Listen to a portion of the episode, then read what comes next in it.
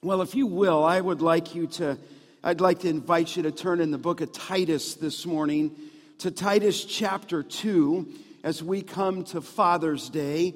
And uh, we'll, we've been in Titus just a little bit with the series, the short series, two weeks that we did to women on Mother's Day. And I thought maybe it would be appropriate while we're still here in the midst of our summer on Father's Day to stay in this passage.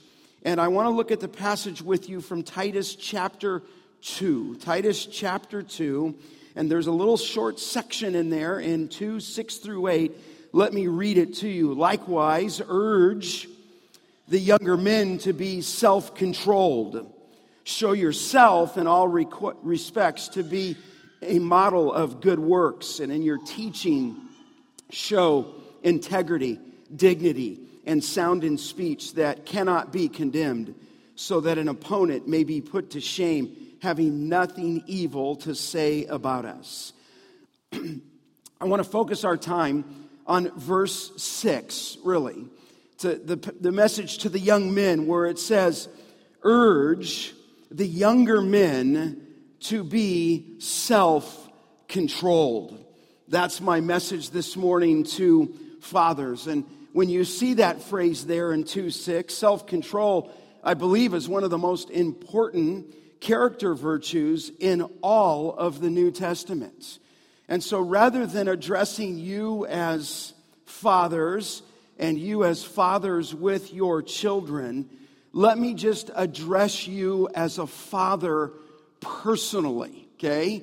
So it's not about your family, not about your children, fathers, on this Father's Day, I want to address you personally. Obviously, if you look down in 2 6 again, you can see that the younger men are to be self controlled. So that I'm not just addressing you as fathers who are identified as younger men, but I'm addressing young men. That would include you who are in junior high. So, this is really an all encompassing statement here. It would include you men who are in high school. It would include you who are single in college. It would include you who are fathers in your early 20s. It would include you who are fathers in your 30s. And I'll explain that in just a minute. In, in a moment. What is the age of a younger man?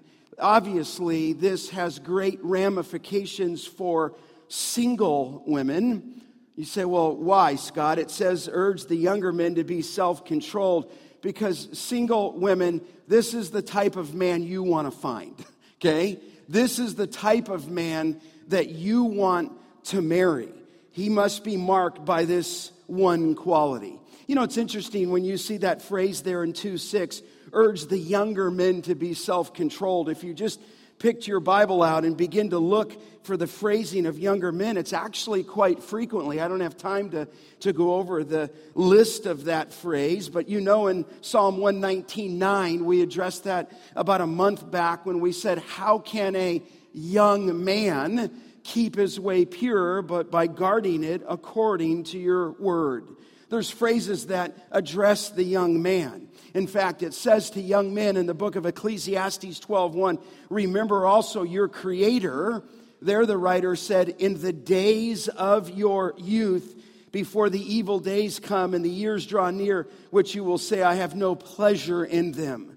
And so the youth are called to remember the days of their youth. In fact, the prophet Jeremiah said, I was ashamed in, in Jeremiah 31 in verse 19, I was confounded because I bore, he said, the disgrace of my youth. And many other places where young men, youth, are addressed. And those who are young men, in here, the connection here, need to live with self control. And then the Bible addresses here in 2 6 self control, not only here, but in many places. Remember, Paul said in Corinthians 9:25, every athlete exercises, he said, self-control in all things. They do it to receive a perishable wreath, we an imperishable. So just as an athlete would exercise self-control, men, women, all of the body of Christ is to exercise self control. When you see that phrase there in 2 6, to be self controlled, you're reminded that that very phrase, the ideal of self controlled, is a fruit of the Spirit. The fruit of the Spirit is gentleness, and it actually says when you're being led by the Spirit, you will manifest self control in your life. In fact, Paul told Timothy that God has not given us a spirit of fear, but of power and love. And he said there, self control. And so you've got this phrasing of young men and self control all over the scripture. Peter, at the end of his first epistle, said, The end of all things is at hand. Therefore, be self controlled. So it's amazing, as we sang in that last song, Christ has covered all of our sin Absolutely. Absolutely. But you, men, and I am called to be self controlled. In fact, Peter said in 2 Peter 1 6, when he gave those lists of virtues, and he said, add to your knowledge, uh, and then with your knowledge, add self control. One of the most stunning verses, I believe, in all of the Bible on evangelism is found in Acts 24 25 where Paul was evangelizing Felix. And it says this in his evangelism to Felix, Acts 24 25, that he reasoned with him about righteousness and self control and the coming judgment. Have you ever done that in your evangelism, or are we just offering the good news and not ever saying that the gospel transforms? He was reasoning with this political figure about righteousness and self control. I would have loved to hear that conversation and the coming judgment. And the Bible says in Acts 24 25, Felix was so alarmed that he said, Go away for the present. Interesting. Talking to him about the subject of self control. So here would be the question this morning How can a young man live with self control and please the Lord? How can a young man live with self control and please the Lord? And what I want to do is draw our attention to the book of Titus, and specifically Titus chapter 2. Now, you remember, as I said, maybe a couple weeks back, maybe you're visiting today, but Titus was a pastor. He was a pastor of a local church. He was a pastor of a local church on the Mediterranean island called Crete. And when Paul wrote this letter to his son in the faith, Titus, he had two purposes in mind. Look at Titus 1 5. He said, This is why I left you in Crete, really clear, so that you might put what remained into order and appoint elders in every town as I directed you. Here he gives his marching orders to this church planner, and it's really not about building a crowd. It's not really about your opening day. It's really not about the worship. It's not about how beautiful the building is. He said, I left you in this island of Crete, and I want you to do two things. I want you to put in order what remains. In other words, it was fragmented. So that means anybody who's in church leadership is fixing problems. You're putting to order stuff that's in chaos. You're putting in order what is still left there. And then you are appointing elders. And this was very, very, very important. It was important because of the false teachers. Would you look down in chapter 1? He's speaking there of the false teachers. He says they profess to know God, but by they but they deny him by their works. In other words, they're talking knowledge, but their lifestyle is a debauched situation there. He says in 116, they are detestable, disobedient, unfit for any good work. And so he's trying to talk about this theme of works and godliness. Look over in chapter 2 as we walk into it. He says, But as for you, and of course, he's giving a command, is that aged apostle, the apostle Paul, to his young son in the faith. And he gives him a second person imperative. Listen, Titus, they may go this way, but you need to do this. And look what he told him to do. He told him, he says, to teach what accords with sound doctrine. In other words, I want you to teach the scriptures and teach doctrine that is healthy for people. You know, there was a, there was actually a friend of mine who was just here last week. He was last week here on Sunday dropping off his precious daughter, and he lives up north a couple hours, and he's not been in an easy situation at a local church, and of course, all the people were outside afterward. The buses were there. Young people were signing up for camp. Kids were signing up for camp. And I, and I turned to him, and I, he, he looked like he was, uh, he just, he, he looked like he was choking up. I said, Are, are, are, are you okay? And he just looked at, at me with tears in his eyes and he said, This is what church is supposed to be like. In other words, he's gotten so far away where he is that he doesn't even know what a healthy church looks like. And he's looking at you on the patio, the activity, the love, the joy, and he realized he was in a healthy place. But it's interesting, a healthy place is defined here by Titus, by these elders who are t- to teach what accords with hygieno is the word sound, healthy doctrine. Now, one of the ways for Paul to tell Titus to put in order what remains, you see this in chapter 2, is to spell out God's design for these various age groups. He talked to the older men. He talked to the older women. He talked to the younger women. This morning, he's going to address the young men, and then he's going to deal with those in the workplace later in chapter 2. Now, you'll note here, again, look at 2 6. He says, likewise, urge the younger men to be self controlled. And as I say to you, and I want to say this again to you, it is one of the most important character virtues in all of the New Testament. Okay? Now you'll note there, look at 2 6, just a little background. His first word there in the ESV is likewise. In other words, I've just previously said this to you in the book of Titus. In other words, just as elders and just as older men, and just as older women, and just as younger women, and just here, young men, they are to be self controlled. And so he begins, he's not saying something exclusively to the young men. He says, likewise. You say, well, in what sense, Scott? Look back in chapter 1 in verse 8. He's giving the qualifications of an elder there. And he said an elder needs to be hospitable a lover of good, and here's the word in 1 8 self controlled. So an elder has to be marked by that, not by sinless perfection, but by direction of life. An elder, whatever the quality is, he must be there self controlled.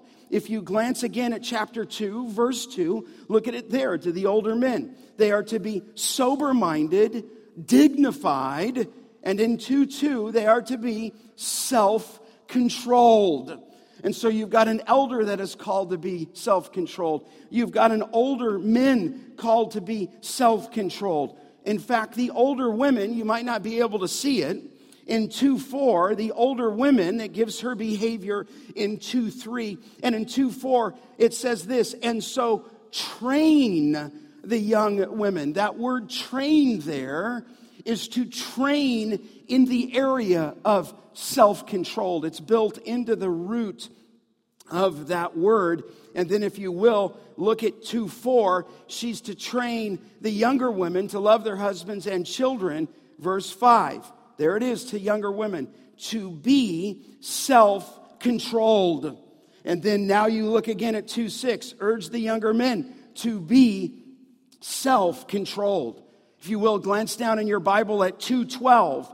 Here, that grace of God that appeared in 211 in 12 is training us to announce ungodliness and worldly passions. There it is. And to live self controlled. You know, just when you begin to read and memorize the book of Titus, one wonders, given the frequency of this word in the book of Titus, if the lack of self control was not the main issue that he's addressing. In fact, it's all over, just as I read to you. And you say, well, why is that, Scott? Go back to the context in chapter 1 and verse 12. One of the Cretans, who lived there, right? A prophet of their own said Cretans are always, here's their lifestyle liars, evil beasts, and lazy gluttons. And Paul says in 13, this testimony is true. So as he begins to address the young men, he says, likewise. Now look back in the text at 2 6. Before he gets to the, the charge, he says, I want you to urge the younger men. That's a very strong word in the original language. To urge someone. I don't even think I can uh, actually say. It's, it's the idea of pleading with someone, pleading, if you will, begging someone, pleading with them. And so this is a very strong word. So listen, here is Paul telling Titus, this is pastoral ministry. You need to urge the young men to be self controlled. In other words, there's a, there's a passion in that.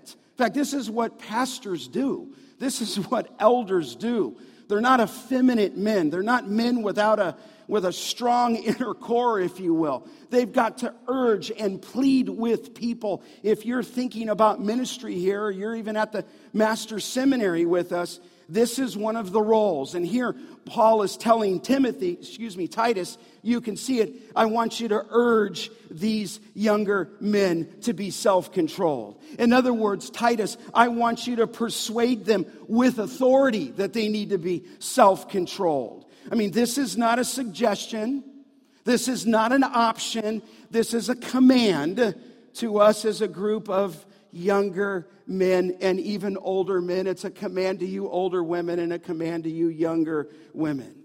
Now, listen, as we approach this text, I just want to ask and answer three key questions, okay, that will enable a young man to see the importance of self control in a sinful world. So, here's just my message to you, my encouragement to you on this Father's Day this one noble quality, this virtue that only comes with life in Christ to be self controlled, okay?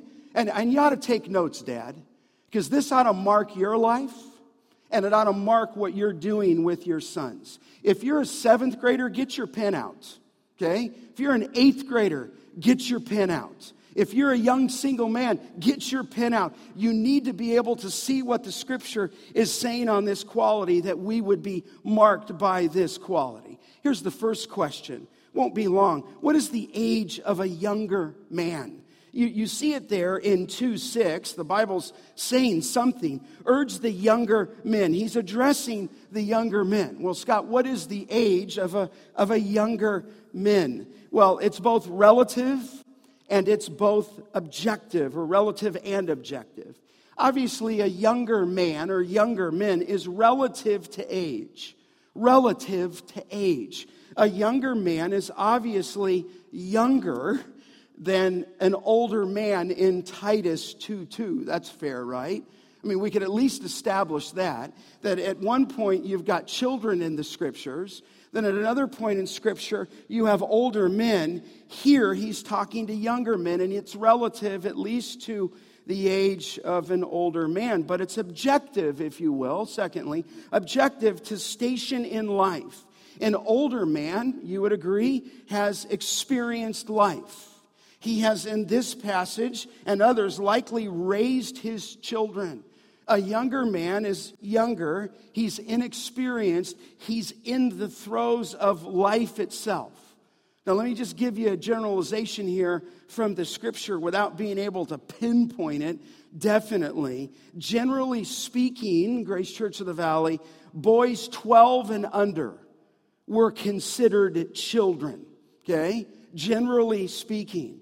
Generally, generally, men over 40 were considered older man and older men.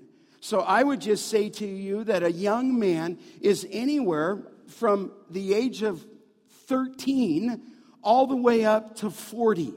And so I'm addressing you on Father's Day with this. This exhortation obviously includes single men as well. It includes those of you who are married. It includes those of you who are in the, your 30s. These are qualities that a father should master as well as train in their sons. So, what is the age of a younger man? Well, from 13 to 40. Secondly, though, here's the second question What is the meaning of self controlled? What does that phrase mean? What is the precise meaning? Obviously, we're doing a little bit of a word study here. The, the, the word means to be of sound mind.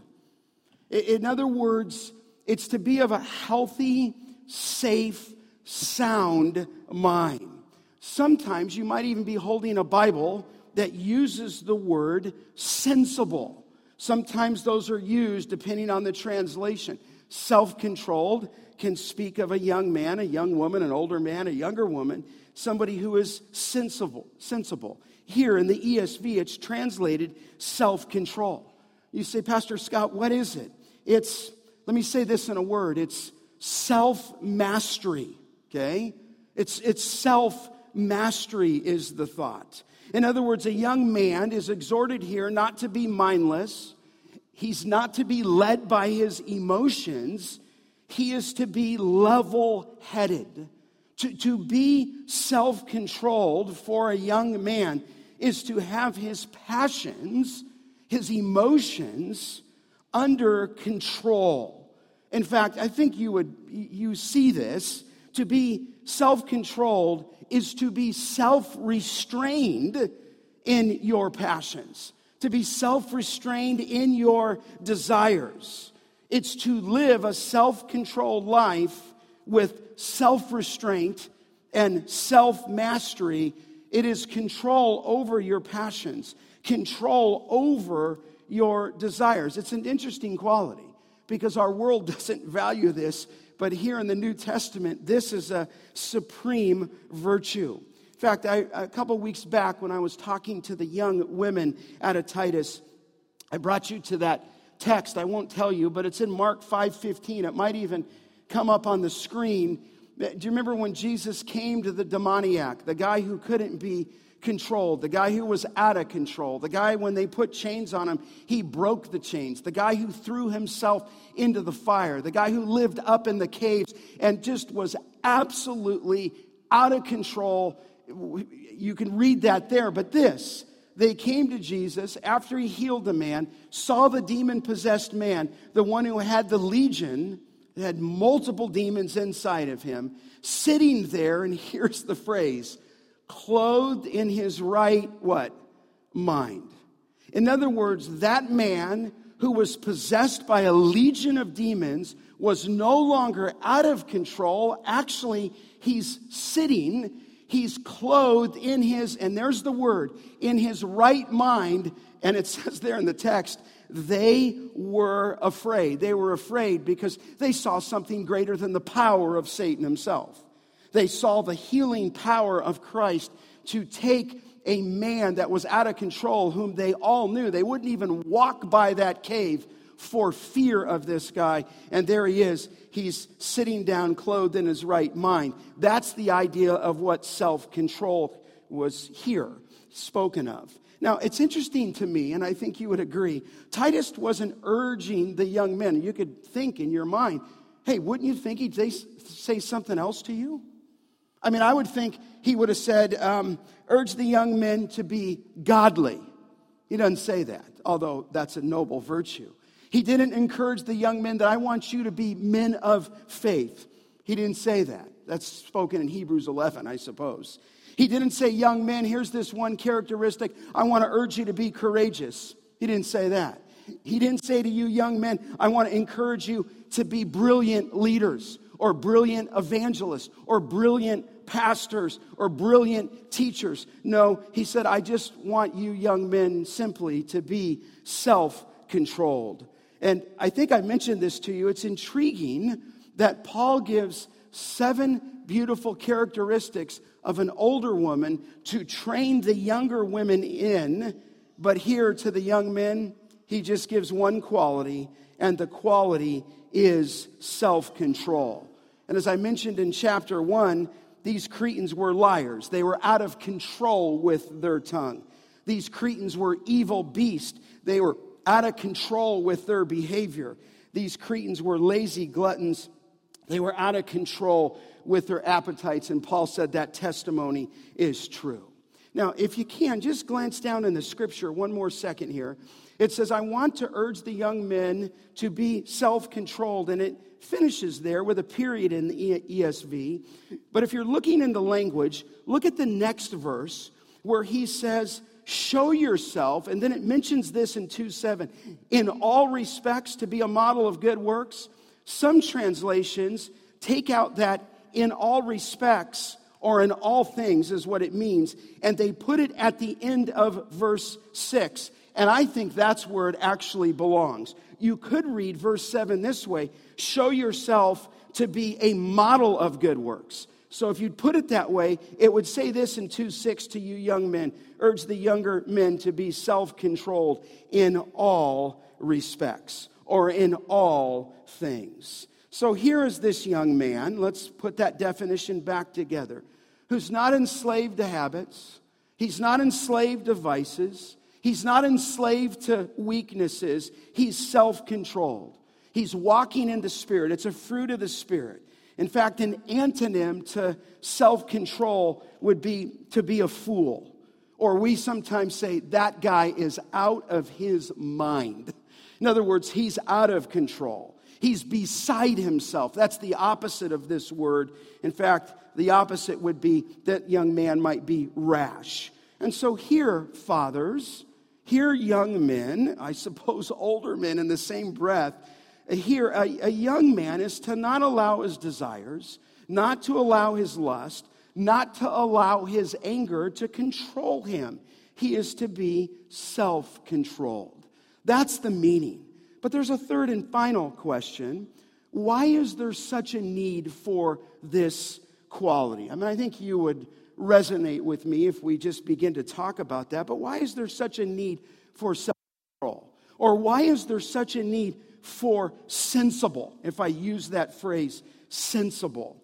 Well, certainly, I think you would agree that young men can be impulsive, young men can be passionate, which is awesome but young men could also be arrogant. In fact, let me just put this in an acrostic form for you why this need is so great, especially in the 21st century. And I'm going to put it in an acrostic under the word sensible. It's a little shorter than the word self control. But let me show you why this is such a need. Then, when he penned this and why it's such a need today, okay? The first, if we're just following that acrostic, sensible, the letter S, here's why it's a need because young men are facing sexual temptation. Obviously, they're facing sex, sexual temptation. Do you remember when Paul told Timothy in 2 Timothy 2:22 to flee what? Youthful lust. Sometimes you put those two together youthful lust. And so there's a need for this quality. There's a need for self control. In fact, it was a lack of self control that destroyed back in history Alexander the Great. He was a young man who had everything he could desire. He was the son of King Philip of Macedon, who was the great Greek king. He grew up in his father's palace, did Alexander the Great. He grew up with a teacher. Have you heard of him? His name was Aristotle. Aristotle was Alexander's teacher. His body, they said, was to be a specimen of masculine perfection.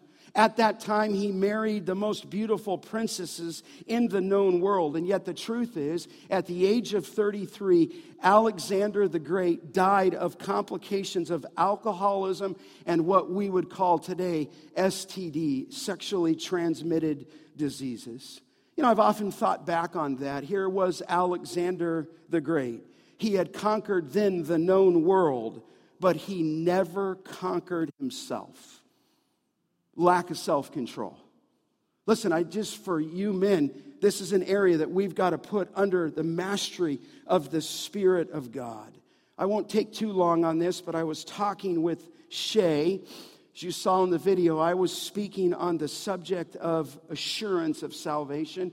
Had a wonderful time. Shay and I are going to do that each Wednesday at Hume Lake. And then Shay was speaking on the subject of technology and I, and I read, he sent me a link to Tim Challies. I won't go too long on this, but the ugly numbers of pornography use, okay?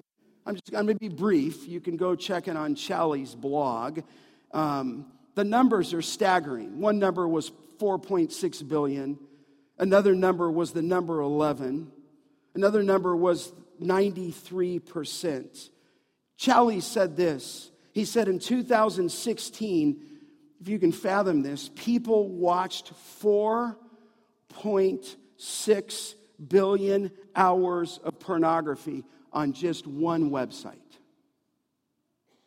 4.6, not million, but billions of hours. That would be an average of 12.5 for every person on the earth. I mean, this is just at an epidemic level.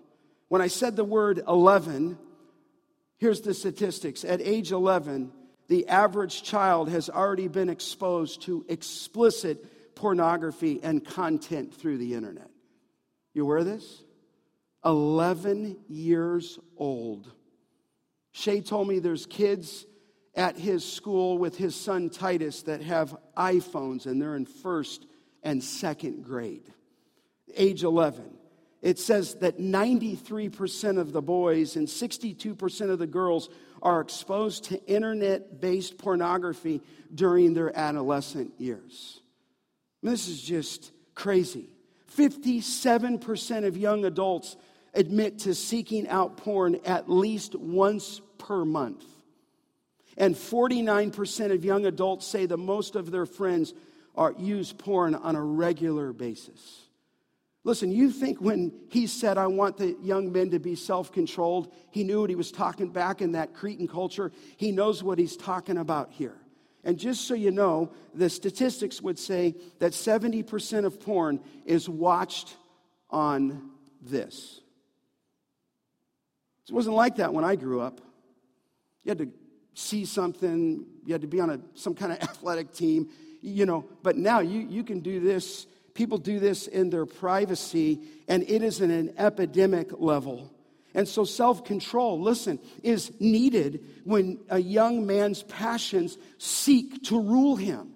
Now, we're well aware of this. It's Father's Day, and in my mind Pop David and Bathsheba. Here he was, a man after God's own heart, and there he was out on his balcony looking down and seeing Bathsheba. And at that one moment, he lacked self control, sent for Bathsheba. You know the account. She got pregnant by him. The baby died. Then he murdered Uriah, her husband. And then the sword never departed from his family. And then Absalom tried to steal the kingdom from him. There is a tremendous loss here, Grace Church of the Valley, when we lack self control. So, is there a need for it? Yes. Sexual temptation young men are facing. Secondly, this might be to the younger men here, you are exiting authority. Exiting authority, S E, exiting authority for the first time in your life where possibly you no longer have to answer to mom and dad. You have a newfound freedom that has come to you. You have a world of opportunities that are out there. More things can go wrong. You're no longer under the umbrella of authority. In fact, sometimes young men have trouble submitting to authority. They have trouble submitting to parental authority. They have trouble submitting to church authority. And they can become irresponsible to commitments and keeping promises to family and to friends. And so they're exiting authority. I think you've heard me say from this pulpit before that the statistics in the Southern Baptist Convention are that 80% of their youth walk out of the local church at graduation of high school to never come back to it again. And so here a young man faces a dilemma. I either live off my passions, I either live off what rules me in my lust and my desires, or I allow the Holy Spirit to control my life. But this is the young men's dilemma, if you will. The Bible tells us, and certainly you would probably think he was a young man, was he not? The prodigal son who squandered all of his father had given to him for a life of debauchery. And so here's a need here, fathers, to train in your sons. They're at a time where, as they begin to grow up, they're exiting authority and they need self control in face of such opportunities. Thirdly, on our little acrostic, in, in, that's the word. Does it come up there? Uh, knuckleheads. Knuckleheads. You say, Pastor Scott, you spelled it wrong. No, that's how I wanted to spell it. Um, young men can at times be irrational, okay? They don't tell the truth, they lie. They're knuckleheads sometimes. I'm just being honest. They do stupid things. In fact, I'll probably spare it from you, but I look back what I did and some of the things I did in high school with my friends in the name of fun. We were just stupid. We were just knuckleheads. In fact, I'm thankful for that verse earlier where, Lord, forgive me for the sins of my youth. There it is in Psalm 25 7. Remember not the sins of my youth. And so there's a need for self control because of the lack of wisdom that often plagues a young man's life. And so he needs to learn to think rationally. Number four, serious choices under S serious choices. Young men are often at a point where they're making the most important decisions of their life. I gave this to a few young men even this week at Hume. The three greatest decisions of every young man's life are these his master, his mission, and his mate. Those are the three big decisions, the three serious choices. Master is who's in control of your life. Is it you? or is it God? Your mission. What will I do and why am I doing it? And then your mate is who and why. And I like to tell young men that it goes in that order usually every time. You better have your master under control. Then a young man needs to make sure that he knows why he's here on this planet. And then and only then, sometimes, could he then find the mate so that they can partner together. It's a real joy for me to be last night at a wedding down in Santa Clarita with a number of our people, of an intern two years ago who was with us, Nathan Parsons. You know, I think of Nathan, and he married a girl named Maya, and you can just tell the whole ceremony just honored the Lord, but he's got his master right. He's got his mission correctly, and now he just married his mate. But those are serious choices, if you will. And young men are not to lose their vitality. They're not to lose their energy. They're not to lose their ambition. They're not to lose their dreams. But in those energies and in those dreams and in those uh, things that they want to do, they are to stay under control and not to do it in a rampaging, passionate, and inconsiderate way. When you think of the serious choices, I think of this one, and it's to me one of the saddest stories in all of the Bible. Because if there was ever any question to ask, this man asked the right question. If there was ever any person that you would ask this question, this man asked the right person. If there was any person that you could ever come to for the greatest source of wisdom, it was this man, and he was about to make one of the most serious choices of his life. Of course, I'm talking about the rich young ruler. He had everything that anybody would want in the 21st century. He was rich, he was young and he was a ruler. He'd be an elder in most churches today, okay? This man came up to the person of Christ. He asked the greatest question you could ever ask What must I do to be saved? Right? He came to the greatest person, the Lord Jesus Christ. He came in the greatest uh, approach, if you will. He came on his knees to the person of Christ. And remember, Jesus told him, you, You're to keep the law. And then he told him, I have. I've kept all these things from my youth up, which he had not. But then Jesus zeroed in on the condition of his heart. He said, One thing you lack. He said, Go sell your possessions and give it to the poor, and you will have treasure with me in heaven. And at that statement, it says that the rich young man turned and he went away grieved, for he was one who owned much property. Listen, young people, can you think that's the stupidest decision a man ever made in his entire life? He's looking in the face of the person of Christ. He's looking in the face of God. He's got the greatest question What do I do to be saved? And he walks away because his greed and his gold held him, and he holds on to it. And unless he repented, he perishes forever. And he's been in hell for over 2,000 years. But those are the kind of choices that people are making today. Those are the choices that young men are making away at college and away at work with who they hang out with and so forth. So, listen, the need for self control is huge in light of the choices being made. I, can I give you another one? It's just the word instant. In other words, you think of a young man, it's instant. I, I don't know what it is. It's all of us, if you're a little older, when you're young, you want everything now. You tend to want instant gratification. You want instant results. You don't like to be patient. And many young men are plagued by this at times. They have little patience. They have little delayed gratification. So Paul says to Titus, I want you to urge, I want you to plead for these young men who can be instant, that they need to be patient. They need to delay their gratification. Of course, I think of one Bible character uh, it, it's even hard to describe how stupid he was. I don't know if that's a word for the pulpit, stupid. How foolish he was. Do you remember that guy that got hungry? Remember the guy who came back after he was out hunting? And he came back and he was hungry, and his name was what? Esau. And he just got back from the big game hunt, and he said, I'm, I'm famished. And remember, his brother said, Well, listen, if you're that hungry, you can sell your birthright to me. He said, Listen, I'm so hungry. And then he said, Sell my birthright. And you know the story. Uh, he sold, did Esau, his birthright for a pot of stew.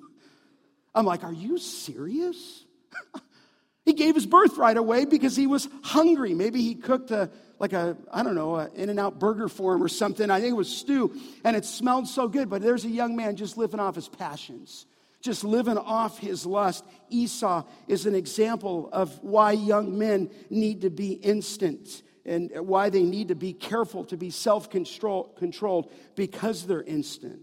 You know, listen, self control, would you agree, is lost in a moment of impulse lost in a moment of passion, and the cost of lacking self control is devastating.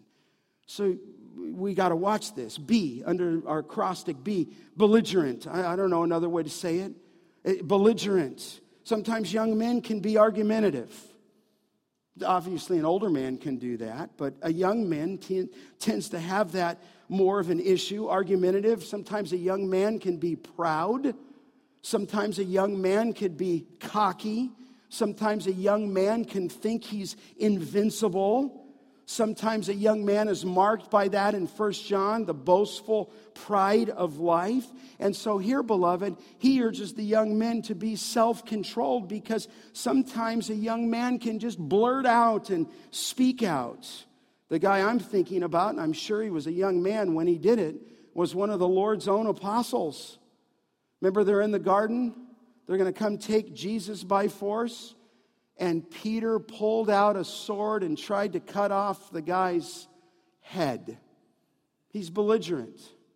I think Peter would have been a young man, I would think, at that point. And he, and he went, he cut off the guy's ear, but you know that he wasn't trying to do surgery on his ear. He was going for his head. And presumably the guy ducked. And so he sought to cut off his ear, but sometimes this need to be instant or here, this aspect of being belligerent comes in and it's a part of us. You know, even for an elder, in one of the qualifications, he's not to be pugnacious. So here's what's hard about leadership. You're called to lead, but when you lead, you need to be a servant. And when you lead, you can't be a belligerent fool that becomes pugnacious. Listen, I've watched in the last five years some of the some of the most well known pastors who are no longer pastors simply because they couldn't control their anger. You, you'd want to say something more. You'd want to say, ah, he was immoral with a woman. No.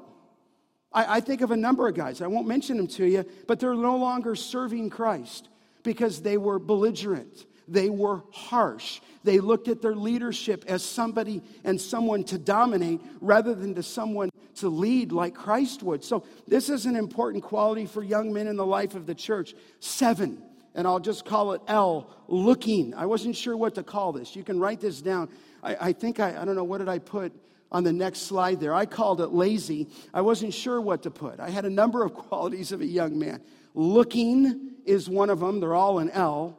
Lacking is another one. And thirdly, the, uh, the quality, at least we have there, is lazy. Sometimes a young man is looking to give his life to a cause. He, he's looking for that, he's searching for that. On the other hand, sometimes they're lacking a desire for relationships. You know the statistics are, I don't have time to go into this, I've read books on this. Do you know that the average age of a married man just keeps cr- climbing higher and higher and higher and higher? You say, well, Scott, that's because people are living together. No, that's not what the statistics say. It's just that the young men are growing up and they're not taking responsibility. They're still looking, if you will. At points, they're lacking. They're lacking a desire for relationships. They're lacking a desire for leadership at time. Or they, they become complacent. They can become convictionless. You may even become a Peter Pan man living in a fantasy world, waiting for a great job to fall out of heaven for you. In fact, the, the scene that best exemplifies this is in the movie Jungle Book. Remember at the end there when the fire had went off into that desert, you met those vultures. Is that what they were up on the tree, out on the limb? And they were talking to each other and saying, What you want to do? I don't know what you want to do. You keep asking me what you want to do. What do you? And then they had this banter going. That's, I think, the plight of some young men. And so, fathers, you have to train your sons son to be a man. I remember one time, I don't know if I've shared this with you. When you grew up in my house, because we had seven kids, um, I had to teach my sons you have to go to work. You go to work at 16. I mean, they're working before that, but you go get a job. And so I remember my son Johnny, who you saw up on the screen, he was 16, and I said, Johnny, here's the program. I said, You need to go up to the old road in Santa Clarita and you need to walk into every business on the old road and apply. Okay, Dad, I got it. He's 16. And uh, so he went up on the old road, and it was one of those really hot days in Santa Clarita, days that we have here. It was over 100 degrees. And I think, Patty, did you drop him off? You, I, I can't remember. We dropped Johnny off, and uh, about two o'clock, I got a call on my cell phone. Dad, it's Johnny. How you doing, Johnny? He says, I, I, am doing good, Dad. I've put my application into 30 businesses. And he goes, Dad, I'm really hot. I'm really thirsty. And can you come get me? And I don't know why it possessed me. I just said, go put 30 more in and then call me at five. Because when he came back, he said to me the day before, uh, Dad, I'm waiting on this. I said, Hey, Ardo men don't wait. I said, if you're waiting, you don't have a job. And so, and it's funny to watch those little moments. And now, uh, Patty and I are with Johnny, and now he works too much at Hume and I'm trying to pull him back a little bit. It's, it's just a, but here, sometimes a young man can lack and look, and some young men can become lazy, and so you gotta be, you gotta have self control. Last one, E, is an exaggerated opinion of self. In other words, uh, Sometimes a young man can be selfish, all about me. Sometimes they think they're more gifted than they are.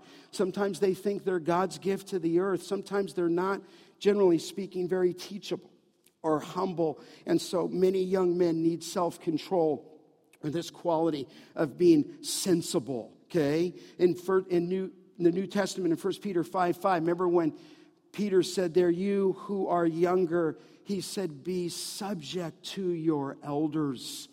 And I, and I think there's a reason for that in 1 Peter 5 5. He said, Clothe yourselves, and he said, All of you, with humility toward one another, for God opposes the proud, but he gives grace to the humble. You say, well, Scott, is there hope for this? Absolutely, okay? You say, well, what, what hope is there? For three reasons, three truths to remember that will enable you to be a godly young man. You say, well, Scott, this is true. This is, you might be saying, this is true of my life in more ways than you even know. What hope is there? Three truths. Number one, I want you to remember the Savior. Remember the Savior, the Lord Jesus Christ. Of course, the greatest example of self control in all of the Bible is Jesus Christ. Think about it this way, young men. He manifested self control in every situation. He was never prideful, he never spoke out of turn, he never was he in the flesh. Never did he speak a harsh word. He overcame every disappointment. He overcame every difficulty, every disaster. He submitted himself fully to the Father's will. He handled every person correctly, never faltered, never caved into sin, never was selfish, never was egotistical, never was belligerent. You say, but I know, Scott, that's Jesus, and he was sinless. I would affirm that.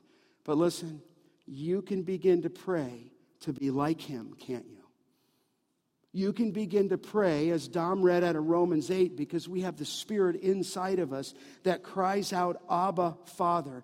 You can begin to pray to be self controlled. You can begin to pray to be a servant in your home. Whatever masters you, you can yield that in obedience to the Lord Jesus Christ, and He will help you. I remember when I was, a, I guess, a young father. I had seven kids, and I'd work all day at the church and work all day on Sunday, six days a week, 65, 70 hours a week. And, you know, I, I, I would drive home sometimes as a father, and I just had to remind myself Scott, you think you're tired. Scott, you think you've fixed problems. Scott, you were studying today, and my tendency in the flesh was to want to go home and relax. But I knew that as I was driving home, my wife hadn't relaxed all day. She had changed multiple diapers, did multiple meals, and just was there all day to wipe noses and whatever she needed to do, handling our precious seven children. So I'm just telling you, fathers, that I had to fight my flesh, and there was a certain place as I drove home, this was a pat, when I was a pastor in Chicago. There was a certain high school. It was called Wheaton Warrenville South. They were the state champions. And I only had about a four mile ride home. But as soon as I got to that school, I, I, I, I, I don't think I literally did it, but I, I, I did it uh, figuratively. I, I, I, looked in the mirror. I, I, took the mirror over to me, and I, I pretended like I was putting a hat on because I was going to my next job okay? And then I went like this with my sleeves, okay? And then I rolled my sleeves up. And then I would look in the mirror sometimes so I could just, Scott, you are very selfish. You think you're coming home to relax, but you're not coming home to relax. You're going home to serve your family. And I just remember I had to do that you know, as I drove by, it was just a spot for me to say, I'm leaving, in this sense, my job, and I'm going home to my family. But I could pray, Lord, would you help me? That was my point. Lord, would you enable me? Secondly, not only remember the Savior, but would you remember sanctification? Sanctification? You say, Scott, what do you mean by that? Remember your holiness. You say, well, Scott, this is so hard to be self controlled. People walked up to Shay. You should have seen the response. Hey, Pastor Shay, is pornography even a sin? You see the questions they asked him. Hey, Shay, did you know that on the bus, not talking about our church, people were sending foul pictures to each other on airdrop? So that means people are getting pictures on their phone and y- y- they're there. You're not even asking for it. And so you say, What do you mean by remember your sanctification? This. Look at Titus 1 1. He said, Paul, a servant and apostle of Jesus Christ, for the sake of the faith of God's elect and the knowledge of the truth. Watch this, which accords with godliness. If we're believers, we're called to be godly. So you remember your Savior. Secondly, you remember your sanctification. Look at chapter 2 in verse 5. It, well, it says there, you're to be self controlled to the women. At the end of 5, it says that the word of God may not be dishonored. Look at verse 8. You need to be sound in speech. Here was Titus, the exhortation to him, which cannot be condemned, so that the opponent may not be put to shame, having nothing to say about us. There's this godliness coming out. Look at chapter 2, verse 12, training us to renounce ungodliness and worldly passions and to live self controlled. In other words, the grace of God has come that we would live self control. All the way through the book of Titus, there's a call to sanctification and to holiness. So listen as you go. You can remember to pray, to be like the Savior.